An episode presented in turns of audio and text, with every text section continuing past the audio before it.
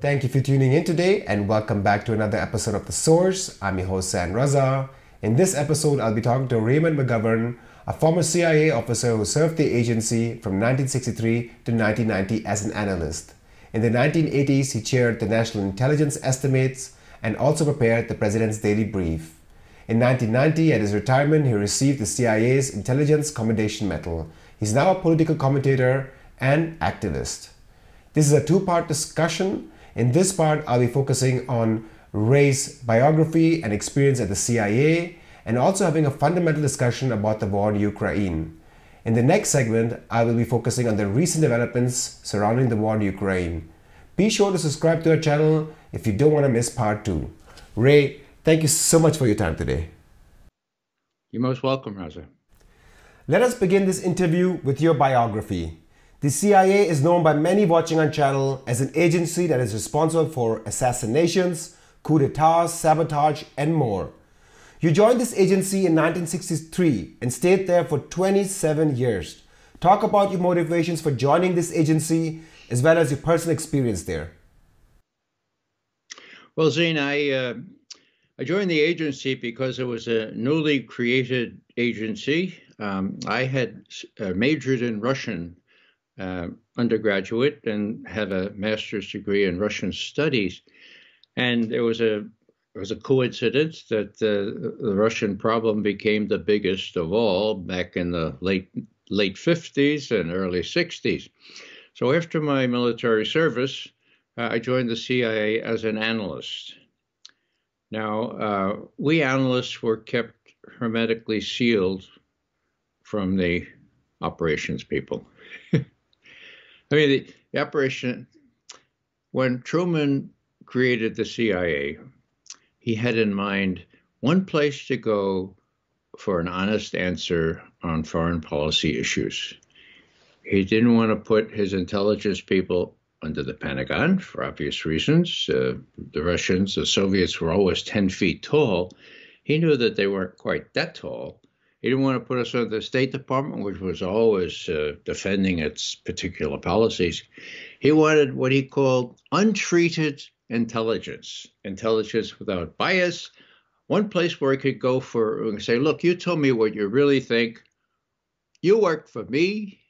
I give you career protection. Tell me what's going on." you know, I that really attracted me, right? It was true as far as those of us working on the Soviet Union, it was true until Bill Casey and Bobby Gates came in in the 80s, and then it became not true. Uh, the uh, even the analysts were were tarnished. There was no untreated intelligence. It became treated intelligence, if you will, uh, treated by Casey and Gates, who thought that, and told President Reagan Gorbachev is just a clever commie. He's cleverer than the others, but no commies will give up power in the Communist Party of the Soviet Union. Forget about it. So don't be taken in. Anyhow, it went downhill from then. But my point simply is that when the CIA was being set up, when when Truman had legislation incorporating this idea of one unvarnished, one one way to get untreated intelligence, uh, the the OSS, the op, the Office of Strategic Services guys, the spies. Now, now, there's no there's no gainsaying the fact these were very courageous, talented, enterprising, and imaginative people, right? They jumped behind enemy lines and they did all kinds of mischief during World War II. And they came back to Washington and they said, "Thanks a lot for the applause." And again, the applause was well deserved. Now, um, should we hang around? or should we go back to our law firms uh, or corporations or, or, you know academe? And uh, russia was taking over eastern europe and the, the question answered itself no no no stay around for god's sake we need you. The russians are overthrowing governments. We need to be able to do that. The russians are assassinating people. We need to be able to do that. We gotta so long story short somebody, and mostly, I think most people believe it was George Kennan of all people, said, No, we need these guys. Let's put them. Yeah, we're creating this analysis group, but it's got to be secret because we're going to be collecting information from spies. So since it's let's put the operations people, the covert action people, right right in, right in with the analysts. That be one happy family, a structural fault from the beginning. Now, people realized that at the beginning because there were get this now, you know the kind of turnstiles you used to have in the subways there were turnstiles on each floor of the seven story CIA new building in Langley, Virginia, separating analysts from the operations people. We didn't know anything more about what the operations were than people reading the New York Times mostly. There was one exception to that, and I have to mention this because Bill Colby, for whom I work directly, gave us uh, often gave us a little look at what covert action was planned. Okay, so for example, he said, you know, the president wants us to blow up the Nord Stream pipeline, uh, and we find out the operations guy said we can do it. What do you guys think? Hello, are you serious, Mr. Colby? Yeah. Well, this is crazy. Okay, write me a memo. I'll send it down to Kissinger at the time. That's what we did. And we spiked many a cockamamie covert operation. So, anyhow, that was the one exception out of nine CIA directors under whom I served. One exception where the analysts were given by Colby was a pretty Renaissance man, if you believe it. Um, it gave us a chance to say to, to fortify his position and say, don't, don't, even think about that, Henry, and don't tell Richard that either. So uh, that's how you explain these kinds of things, these blowing up things, these assassination things, um, these unfortunate operations that uh, that people think they can do with impunity. Why? Because, and I'll finish up this thing with this, pointing out this, that when the National Security Act of 1947 was signed off, they, it included one one uh, sentence that said, and I quote, "The Director of Central Intelligence shall perform such other functions and duties as the President shall from time to time direct." Okay, now that's a that gives an operative kind of some protection based on I was just doing what the director told me. It doesn't make it legal. It doesn't make it moral. It doesn't make it sensible, but it's sort of allowed by the legislation. That's a very noxious clause. It's been used to just to justify, in quotes, all manner of, well, stupid and worse things. In 2006, you returned the CIA's Intelligence Commendation Medal, which you received in 1990. What prompted you to make this decision? In in that year, uh, the head of the CIA, his name was Porter Goss, was uh, asked by Dick Cheney, who was, uh, you know, the sponsor of a lot of these extreme measures, so to speak, enhanced interrogation techniques, right out of the Gestapo handbook, I might add. My God. So Cheney was very much in favor of this. And when John McCain, who had been tortured by the Vietnamese, when he was going to pass legislation prohibiting not only the military, but the CIA from torturing people,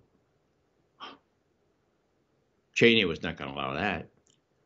So he asked Porter Goss, head of the CIA, come down with him and lobby against Cheney doing this, uh, lobby against McCain doing this, banging on his door, saying, "No, you have to make an exception to us. We have to." And I thought, well, you know, that's. I mean, I kind of knew that the CIA was sponsoring liaison services, so to speak, that did all manner of of trouble in places like Central America, torture, I mean. But I, you know, this was too much for me. The agency to whom I gave 27 years was now openly identified as pleading with legislators in our government for permission to continue torture. That was too much. Um, I'll tell you one other thing that I was thinking back on this today. Uh, I moved in circles, uh, including gutsy, courageous, courageous nuns and priests who worked in Salvador, Honduras, Guatemala. One of them was Sister Diana Ortiz, who was tortured by liaison operatives in a most uh, in a in a horrid way. I had met her, I had talked to her shortly before deciding to do this. And that fortified my resolution to do something driven by my conscience and not just acquiesce in, oh, all these things happen. Uh, expose it to the degree I could and expose the people who sponsored it, namely Porter Goss and Donald Rumsfeld and uh, Alberto Gonzales and all these creeps uh, that that really uh, well I won't say any more about what adjectives I could I could use, but it was so distasteful. I mean, uh, I had one proud moment, and that was I think that was July sixth, two thousand and six. Um, I was an Army intelligence officer before I joined the CIA. And the head of Army intelligence got up. His name was John Kimmons. He got up at the Pentagon on the very same day that George W. Bush, president at the time, advertised what he called an alternative set of procedures, uh, which later became known as enhanced interrogation techniques, which also known as torture. Okay. On that same day, Kimmons got up at the Pentagon and he said, I have to tell you that no good information has ever come from torture techniques.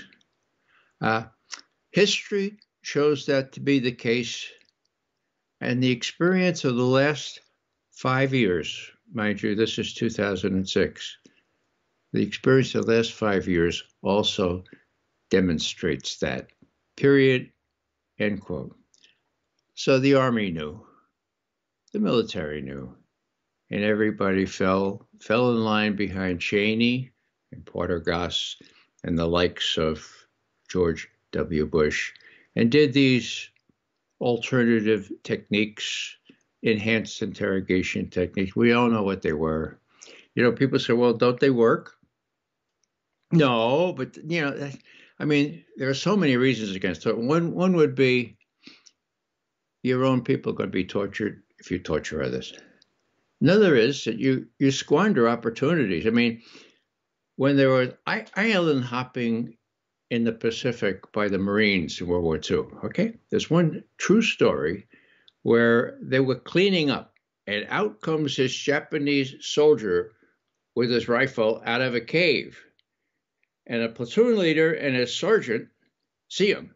And the platoon leader says, You want me to plug him? And the, the, platoon, the platoon said, Well, no, he's got his hands up. Let him come out. Now, if the Marines had a reputation of plugging everybody like that, that guy would have come out firing, right? He turned out to be the code clerk for the head of the Japanese fleet, for God's sake. They took him to Washington right away. And, uh, you know, this really helped them break the Japanese code. So that's another reason. You squander opportunities if you, you have a reputation of killing everybody as soon as you see them. Uh, another reason is really not a respectable thing to do internationally. At least that's the way it used to be when I grew up. Uh, I mean, the big thing is that it doesn't work. It's illegal, right? But it's it, it's not bad because it's illegal. It's illegal because it's bad. I mean, human beings don't do that to each other. You know, I had a I had a uh, really interesting experience for me. We all need to grow up on these things. I was out in Berkeley, California, and I gave a little speech on, on torture and the heinous things that were going on. And I made allusion to the fact that I'm a follower of Jesus of Nazareth, okay? And he was tortured to death. So it's a kind of a special interest in these things, all right? And so the Jewish fellow with whom I was staying way up in the Berkeley Hills uh, took me aside and said, "Now, Ray, um, thanks very much. I mean, it's very nice that you Jesus was tortured, but you know, You don't have to be a follower of Jesus Christ to, to realize that torture is always wrong for God's sake. People don't do that to one another. So I said, oh, that's right. so that used to be the case. It was so heinous. Uh, that's kind of a long-winded explanation of why it did it. Um, and the last, the bottom line, of course, is that it doesn't work. Uh, and we know it. The, the Kimmons said it didn't work, right? General Kimmons. But when when the Senate Intelligence Committee, to its credit, required the CIA to fork over its internal documents about torture and how it worked or didn't work, the upshot was that the CIA had lied through its teeth. It never worked. They claimed it worked, but it never worked.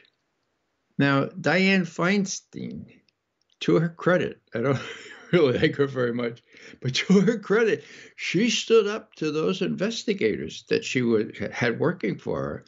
And just before Congress, the, the Senate changed hands, she forced that thing out into the open against the strong opposition of President Obama, her Democratic Party president. So she did that. And uh, that sort of revealed chapter and verse.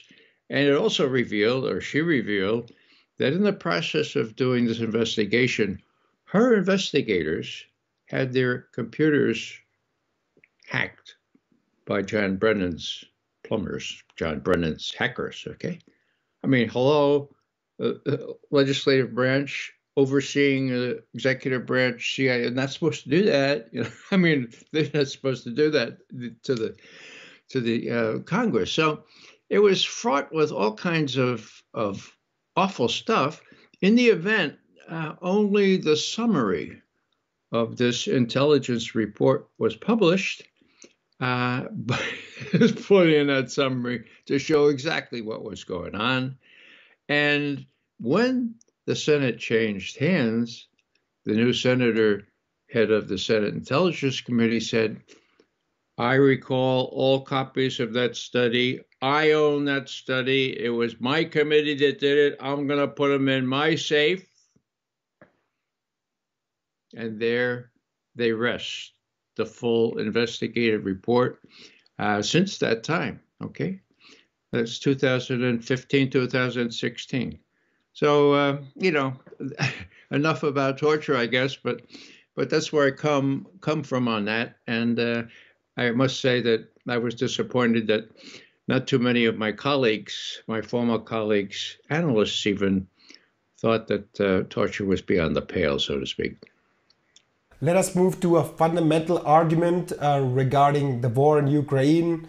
Um, Russia justified its war based on demilitarization and denazification. One of the main arguments surrounding demilitarization was that NATO has encircled Russia, directly, threatening Russia's security, despite Western assurances that it would not do so. Is there any legitimacy to, uh, to these arguments? Uh, only about 98% legitimacy, I would say. of course if you've been around a while and you've read things other than what appears in the New York Times or the Washington Post, you know that, um, well, in February 1990, after the Berlin Wall fell, after it, was clear the Soviet Union was falling apart, um, George H.W. Bush, for whom I worked when he was director of Central Intelligence and whom I later briefed for four years during the first Reagan term when he was vice president. He said, Look, Mikhail Gorbachev, uh, we sympathize with your problems.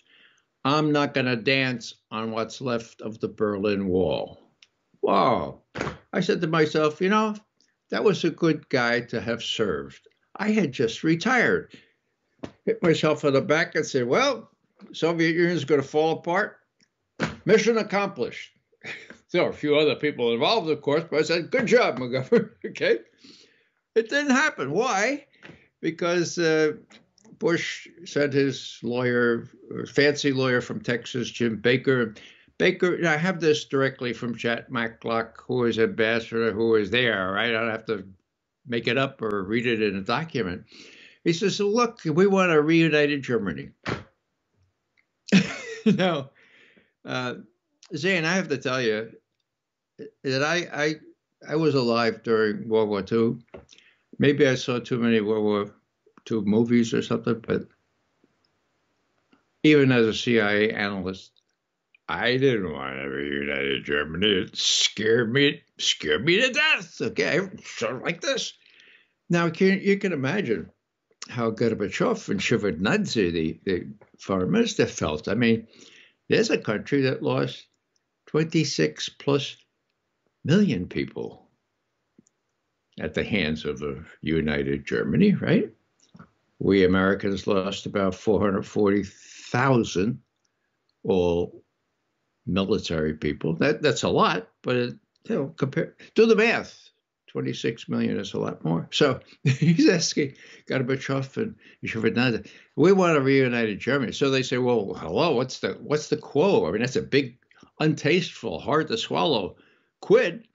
And and Jimmy Baker says, and this I have from Matlock, well, how would it be? Yeah, how would it be if we promise uh, not to move NATO uh, one inch toward the east, toward the, toward the Soviet Union? Well, long story short, they were in bad shape, the Soviet economy especially. They expected a lot of help from the West. They said, okay, promise? And uh, Jimmy Baker says, uh, oh, yeah, well, promise. Now, Baker was a lawyer, right? A slick lawyer from Texas. I mean, every lawyer says we got to write that down, right? I mean, hello, unless unless you have an ulterior motive as to why you don't want it My my father was a lawyer. Said, "Right, get it in writing for God's sake, get it in writing." Okay. So anyhow, I had a chance to talk to one of Gorbachev's closest aides uh, in those days. His name was uh, Kuvaldin Viktor Borisovich. Uh, Kuvaldin looks at me, and I say, "Mr. Kuvaldin, why was that agreement not written down? And he says, Well, Mr. McGovern, I'll give you the two staple reasons. One is the Germans hadn't given full buy in yet, and of course, it had to do with Germany. Uh, another one is this Warsaw Pact was still existing. Uh, but the real reason, Mr. McGovern, is he looked me right in the eye. He said, he said, We trusted you. So that's where it started. 1990 uh, February I think it was February 10th okay so then you get you get down to uh, let's let's take the next benchmark that would be nine that would be 2008 after NATO had doubled in size all new countries quite more than one one inch east of East Germany uh, so 2008, it becomes known that NATO is considering incorporating Ukraine and Georgia uh, in NATO as members. And uh, again, you know, I was worried about this, and people spoke out against it. But uh, Bush and and uh, and uh, Condoleezza Rice, who was Secretary of State, of course Cheney, they wanted that to happen in the last year before going riding off into the sunset. So what happened was uh, the newly appointed foreign minister, uh, Sergei um, Lavrov, called our ambassador in. Now, our ambassador at the time was a fellow named William Burns. He happens to be head of the CIA now. Okay. Now, long story short, he says, Mr. Burns, do you know what "niet" means? And Burns says, well, Niet means niet, okay? No incorporation of Ukraine and Georgia in NATO, okay? That is a red line for us. Now, to his credit, then Sent back a cable, and we have the cable thanks to WikiLeaks. And it's authentic. If I've seen one Embassy Moscow cable, I've seen about 5,000 in my career. Uh, he says, uh, in the title, Niet means Niet, red line, no membership for Ukraine and Georgia in NATO. Okay. And then he says, he explains what happened to him, and he says, you know, um, the Russians are really worried about their near frontier, and actually, they have strategic reasons to be. Everybody's entitled to be worried about. Well, that was a gutsy thing for an ambassador, though, because Cheney didn't want to hear anything about legitimate interests or legitimate worries. So he sent that back. That was then. That was 2008. Okay. What is Bill Burns saying now as head of the CIA? This unprovoked, unpro- you hear me? Unprovoked invasion of Ukraine. Well, nobody knows better than Bill Burns that this was provoked, okay? Uh, for the reasons I just mentioned. So Bill Burns has become a, a propagandist when we have a dire need for an intelligence officer who will tell it straight intelligence is worse than I've ever seen it, and that goes that that, that means something when you consider the cooked intelligence before Iraq. Uh, most people, including apparent intelligence analysts in the employ now, think that Ukraine can win, think that Russia can be defeated in Ukraine. Uh, my God, think that Russia is running out of ammunition. Where are they getting it? They get this stuff from oh, from Ukrainian liaison services. They're a great source for all this stuff. Anyhow, I, I you know, so that's what happened in 2008. The the coup de, coup de grace happened in 2014 when we know from intercepted conversations that Victoria Nuland, who was under, uh, well, she was Assistant Secretary of State for European Affairs at the time, she was caught talking to our ambassador in uh, in Kiev. Um, Jeffrey Pyatt was his name, and uh, they were plotting the coup. They were picking the people who would take take office. Uh, at the end, um, uh, Jeffrey Pyatt summons up the courage to say, "But, uh, but Secretary Nuland, what about the EU? The EU is not going to like this." And she says, "F." You know the last three letters, F the EU. Now, if there's any dispute about the authenticity of this conversation, witness the fact that three days later she apologized. She said, Oh, I'm sorry for my language. She didn't apologize for the coup, which came two weeks later. My God! Okay, the conversation was posted on YouTube on the 4th of February 2014. McGovern thinks, my God, uh, poor, uh, poor Yatsenyuk, uh, poor, these poor guys are all groomed to take over Ukraine. I mean, it's not going to happen now. It's blown, term of the trade. When you, it's blown, okay? Now, apparently, Putin uh, thought the same thing because he stayed in Sochi at the Winter Olympics. And he didn't get home until the day after the coup. And the day after the coup, he said, Well, I mean, if NATO thinks they're going to take over Ukraine, including Sevastopol in Crimea, where we have our only ice free all year round naval base, we got to do something about Crimea. And his advisor said, okay, well, that's, that's clear. We can't let them think they're going to take over Crimea. Uh, and the Crimeans certainly don't want that either. So uh, Putin says, now this is my, inter- I don't have any, I wasn't a fly on the wall, but this is clearly what happened in my view. Putin said, well, how, did, how the hell did Crimea get to be part of Ukraine in the first place? Oh, well, uh, Khrushchev, he was pretty much almost Ukrainian. He grew up right on the border there. He wanted to get Ukrainian support when he took over after Stalin died in 1953, 54 And so he took out a piece of paper and he, he did a little ukaz, an order. He said, oh, from now on, Crimea will be part of the Soviet Union, right? Okay. Well, Putin says, eh, I don't know if that will wash these days. Let's have a plebiscite. I mean, let's find out. I mean, we know the answer. and sure enough, the answer was 90% people in Crimea wanted to join Russia. And so it happened. It happened, hmm, well, just, uh, let's see, here's March. Yeah. Just, uh, yeah. Uh, let's see, do the math. Uh, the same same month. Now, Putin, uh, a, a month after the annexation of Crimea, Putin said something very significant that was just missed in, in all reporting. He said, You know, we had to take over Crimea, uh, we had to annex Crimea. Um, and not only not only so that it would not be part of NATO with the rest of Ukraine, but even more important, we didn't want offensive strike missile bases on our periphery in Crimea. Even more important, now, fast forward to December 21, 2021, and here's Putin before his assembled admirals and his generals and the defense minister, and he says, and I quote,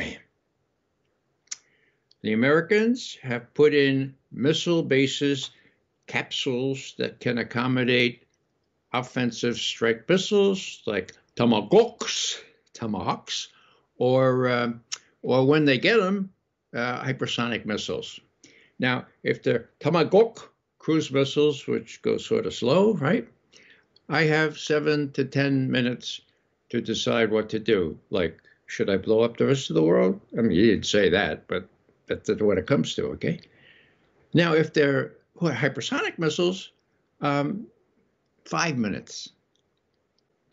That's not going to happen. And then he makes a mistake.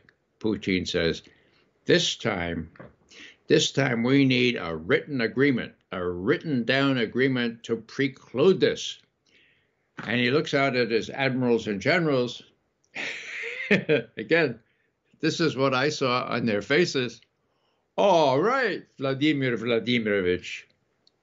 Uh, wasn't the wasn't the ABM treaty written down? And, and how about the intermediate nuclear forces? That was written down. Open. Come on, Vladimir Vladimirovich. So what happens? Nine days later, the White House gets a call from the Kremlin. Mr. Putin would like to talk to Mr. Biden, like right away. The answer, they were flummoxed. They said, well, wait a second. Our negotiators are going to be meeting in Geneva on the 9th and 10th of January. Why, why Putin have to talk to Biden right away? Please, I'd like to talk to him right away. Okay. So, to his credit, Biden takes the call. And what comes out of it? The readout says Mr. Joseph Biden said that Washington has no intention of putting offensive strike missiles in Ukraine. Period. End quote. Whoa, these negotiations are off to a great start. Uh, Ushakov, one of, well, Putin's major advisor on these issues, is, is, is applauding this thing. New Year's Eve has never been so celebratory in Moscow with these fellows. They, they think, oh, this is great. Guess what happens? Toom! Biden wakes up the next morning, in my interpretation. Uh, Jacob Sullivan and uh, what's his name, Blinken, say, Joe, I mean, Mr. President, you, you didn't you didn't say that, did you? you didn't promise that. Well, yeah, I thought maybe forget about it. So they forgot about it. They wouldn't talk about it at Geneva. So this I see as one of the, the last straws, okay?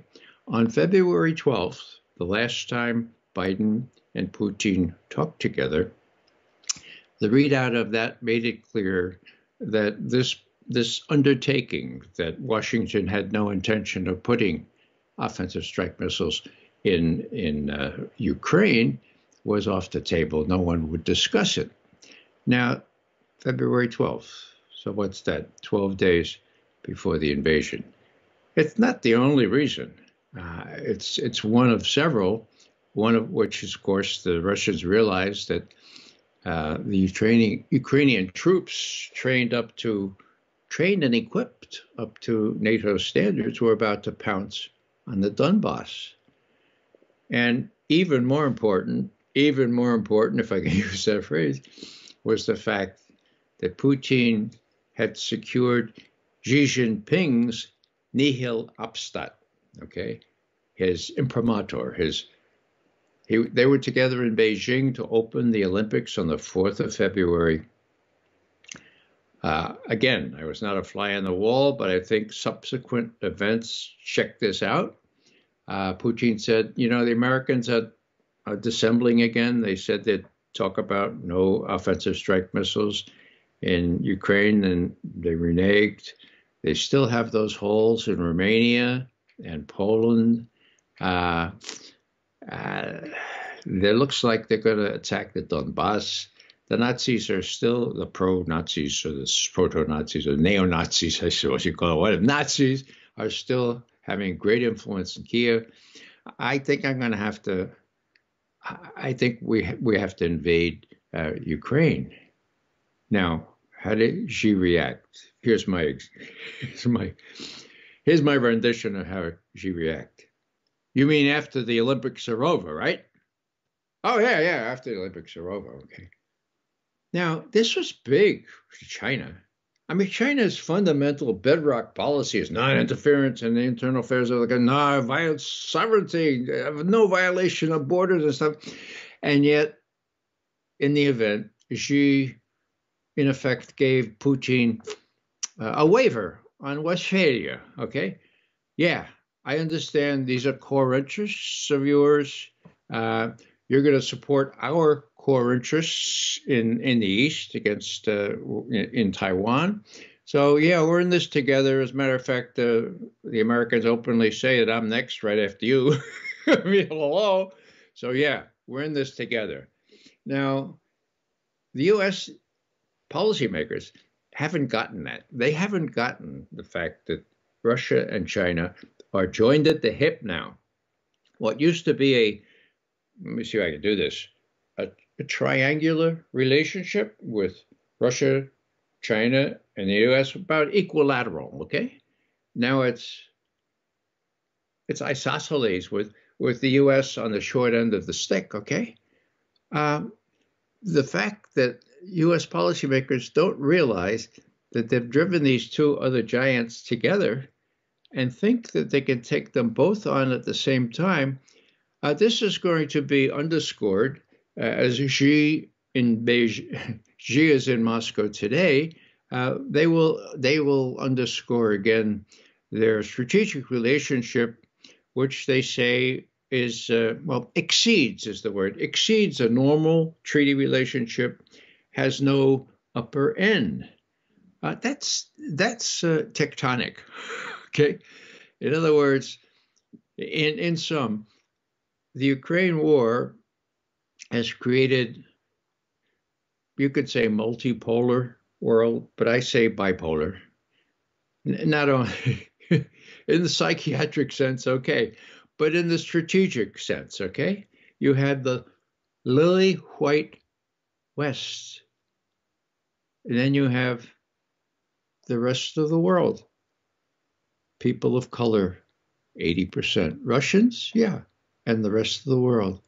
Now, that doesn't mean that the US has isolated Russia, does it? It's just the opposite. And what frightens me is that uh, this is, on the part of US policymakers, crazy. And I have to say that I find confirmation of that in the words of Vladimir Vladimirovich Putin, who said exactly that.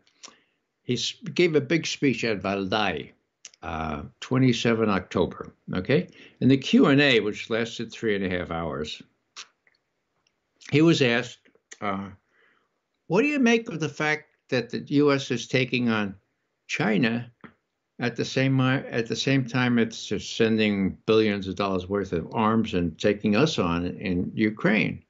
And Putin said, "I have this committed to memory." He says, "Doesn't make any sense." There's no logic to it. I think they're crazy. You know, earlier I thought there might be some subtle plan here, but I no longer think so. I think it's just sheer arrogance and a feeling of impunity. End quote. Now, sheer arrogance, a feeling of impunity, crazy. My God. Doesn't matter what I think. What Putin thinks matters, okay? He knows, for example, that, well, when people ask me about these little capsules in Romania and Poland already there, ready to shoot ostensibly ABM missiles, well, they're in the wrong place for ABM missiles, and they were justified originally to protect against Iran, right? Iran is still not working on a nuclear weapon, and we have the head of intelligence reinforcing that judgment, first made in 2007 and still consistent. Okay, so it was a subterfuge, and, and Putin has said that. So, what are these capsules doing? I said to one of my military advisors, Ted Postol, I said, Ted, wouldn't they? I mean, how could they get? How could they get uh, cruise missiles, or how could they get tomahawks or hypersonic missiles into those holes without being observed? he looked at me and says, Ray, I'm a, I'm, a, I'm a physicist. Maybe you don't this, but it gets dark at night, even in in Romania and in in Poland and in Ukraine, and they could do it overnight. I said, "Oh, come on! They'd be a great big uh, hook and ladder sort of thing." He said, "No, Ray, they don't need that. All they need is an electric line repair truck. That's all it takes. You know, these trucks that repair your electric lines when they go down in a storm. That's all it takes. Yeah, all they have to do is put one of those up there, put the missiles in the thing at night. Takes a couple hours, and then they put a little disk in or change the program, and you've got offensive strike missiles." With seven to 10 or later five minutes warning time. Now, people don't realize I, I, I thought that it was so important to realize this to say that this is provocation enough that I mentioned it during that UN speech that I gave. I said, you know, unprovoked is just not true. It's got to be realized that this is provoked because you're never going to end it if you don't stop provoking. And I even miss I misspoke. I said, you know, they're, they're right, right around the periphery of the United States.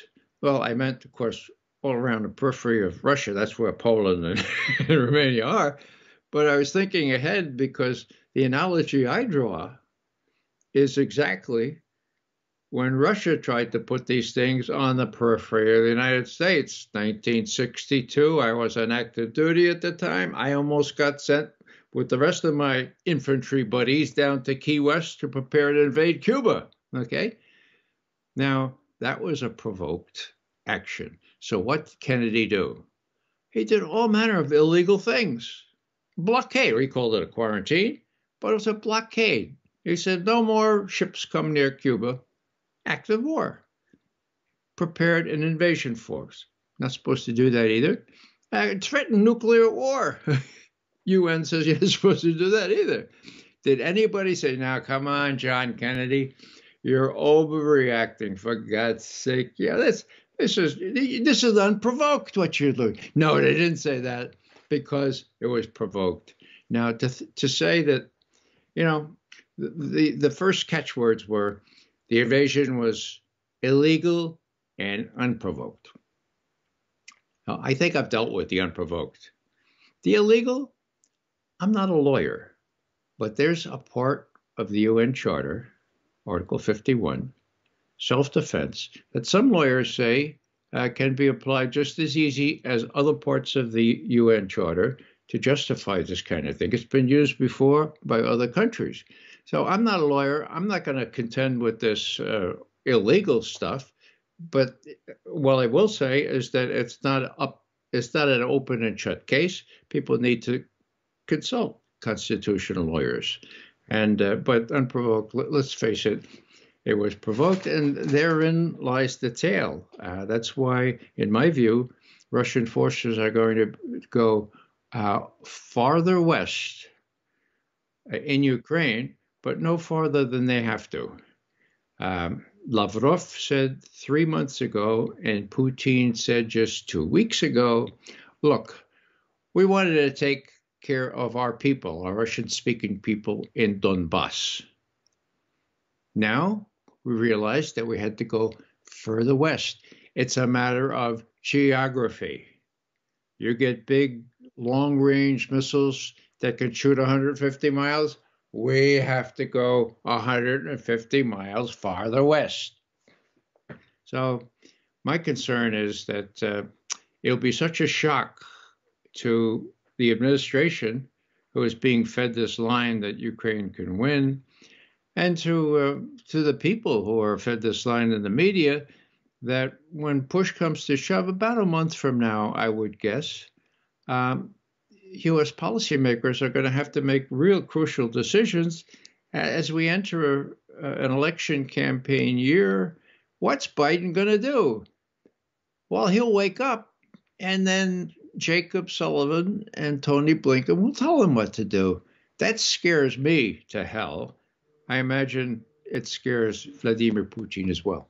Let me make some counter arguments uh, to this that I usually voice in the mainstream media, and if you could address them briefly one by one. Um, so, the first counter argument that is usually made is Ukraine is an independent state and has a right to cut military deals with anybody it uh, pleases. Um, and so, becoming part of NATO, if it wishes to, as a sovereign state, is within its own right. How do you counter this argument, Ray, briefly? Well, that's a very legalistic argument that uh, prescinds from any consideration of uh, uh, power politics 101, balance of power 101. Uh, why is Ukraine wanting to be part of NATO? Uh, are they fearing that the Russians were going to invade and take them over and invade the Baltics and Poland as well?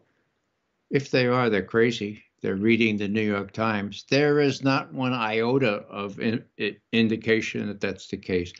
So, um, this business about uh, Ukraine having the right to do this, uh, when you live next to a giant superpower, as Cuba and the Soviet Union learned in 1962, uh, you don't have the option of threatening their, their security.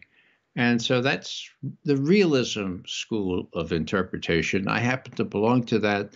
And I am together with John Mearsheimer, who is much more educated and respected than I, to say that this just happens to be the the world. Is it is it moral? I don't know if it's moral or not. It's it's factual. It's the lay of the land. Uh, it's maybe unfortunate for people, but you don't have carte blanche to make these kinds of decisions if they're interpreted as threatening your bigger neighbor.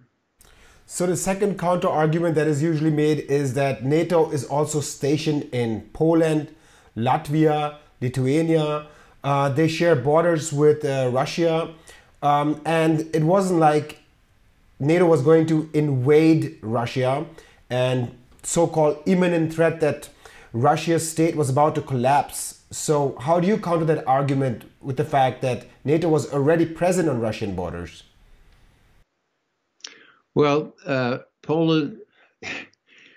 I'm sure you've been to Poland. You've been to the Baltic states. Um, I mean, so have I. Why would Russia want to take over Poland and the Baltic states? I mean, no no insult meant, but is there any is there a scintilla of evidence that Russia wants to do that? do people not realize that the Soviet Union fell apart? That they no longer try to take over the world, much less Europe? Ukraine is a special case. Ukraine lies on a very large border with Russia.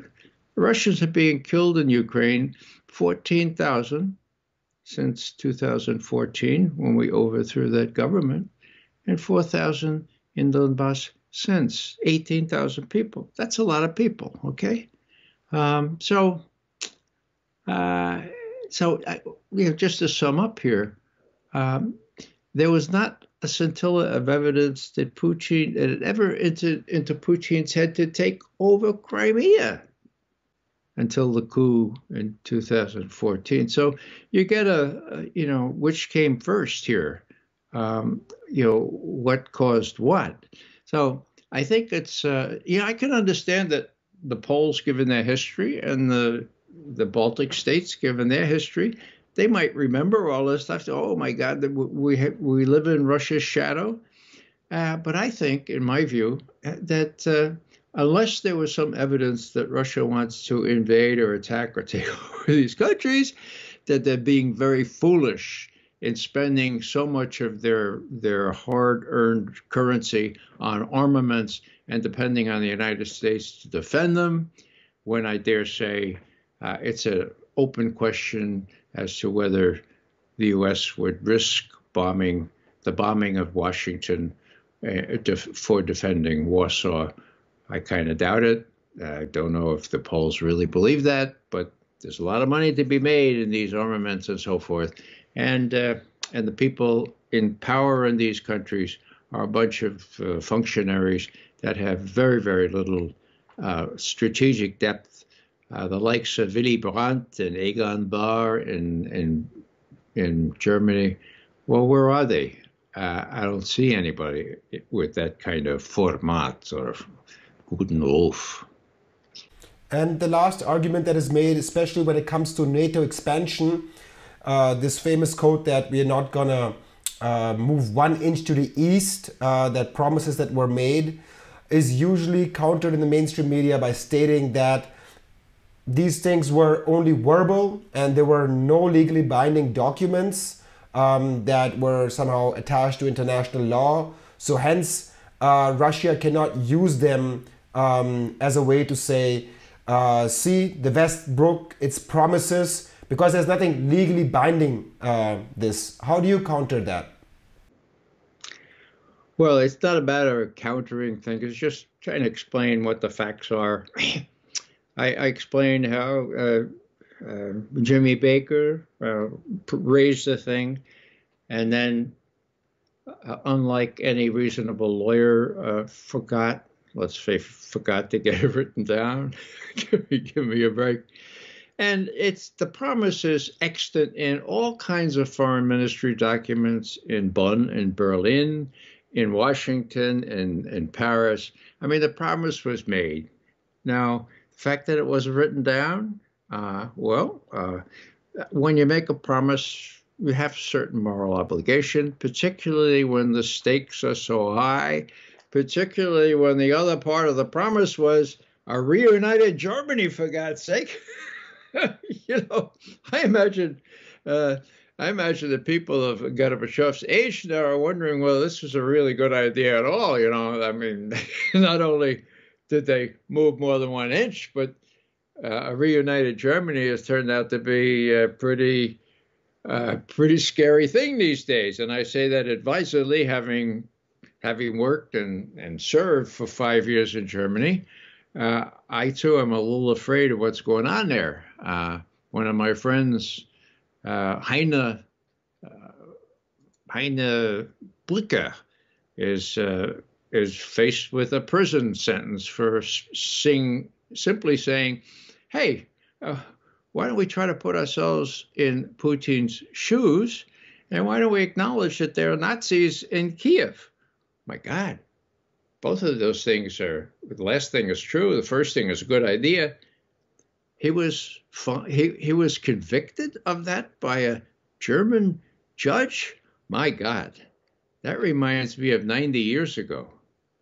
90 years ago, 1933, when the Germans sort of, well, one young German lawyer, Sebastian Haffner, uh, you know, anyhow, Sebastian, Raymond Pretzel was his real name. He recorded that uh, when when guts and courage were needed in Berlin after the Reichstagsbrand, that the Germans bent toward submissive submissiveness. Okay, uh, that uh, they didn't speak out, they couldn't find their voice. That Social Democrats and the Centrum Catholic Party caved. Now, I, I would have hoped that there are enough people that know that history. And there are enough people that know the history of the German people since 1945, when German people had to act like children before the Allies, the U.S. first and foremost, and then adolescents, okay, give, giving a little trouble here or there. Uh, but now they have to act like adults, for God's sake, because their own economy, their own freedoms are at risk, and the people in power are uh, people that don't seem to have they have keine Ahnung about what's at stake, for God's sake, you know. So I get a little get a little upset at what I watch going on in Germany, but this is the key. If the Germans can ask Olaf Scholz when you stood next to President Biden on the 7th of February last year, and he said, Yes, I promise you, the Nord Stream pipeline will not go through. Uh, you said, We do everything together. There's nothing important that we do that we don't do together. So, did he tell you about the plan to blow up the pipeline. Did you do that together? Or were you überrascht? Were you, were you really surprised back in September What happened? Either way, uh, Councillor Scholz, either way, it's an extreme embarrassment, is it not? So, how do you explain all this? Now, I asked a German friend, why don't they ask him that? And he said, well, people submissive people are afraid to be in, oh, I've been accused of being in Putin's pocket, right? A Putin Versteher. so to verstehen Putin is somehow unpatriotic. I mean, I thought we are supposed to verstehen people. We're supposed to understand people so that we can deal with them. Anyhow, the situation is getting out of hand. I think will come to a head in just a month when Biden will have to decide does he want to enlist German help in upping the ante once again to include a greater risk of nuclear weapons use in Ukraine? Or when it comes to Berlin, hat in hand, will Scholz uh, and maybe Baerbock will be gone by then, Gott sei Dank, uh, uh, will, will Scholz say, "Oh, okay, sure, if you say so, uh, we're in there. Uh, we got, we'll do whatever you want." I don't know. I just, I just, well, I've been saying this for many years. I just hope uh, the German people can be informed well enough so that they can, for once in 90 years, act like adults stand up for their own rights, stand up for their own freedoms, stand up for their own economy, for God's sake. Ray McGovern, former CIA officer, thank you so much for your time today. You're most welcome. And thank you for tuning in today. Be sure to subscribe to our channel if you want to watch part 2 with Ray McGovern, which will focus on the latest developments surrounding the war in Ukraine, and also join our alternative channels on Rumble and Telegram as a precaution in case YouTube shadow bans us. And lastly, if you're watching this video, please don't forget to donate. There's an entire team working behind the scenes from camera, audio, light, and in the case of our German videos, translation, voiceover, video editing, correction. So if you want us to continue providing you with independent and non-profit news and analysis, be sure to donate. I'm your host, Zain Raza. See you guys next time.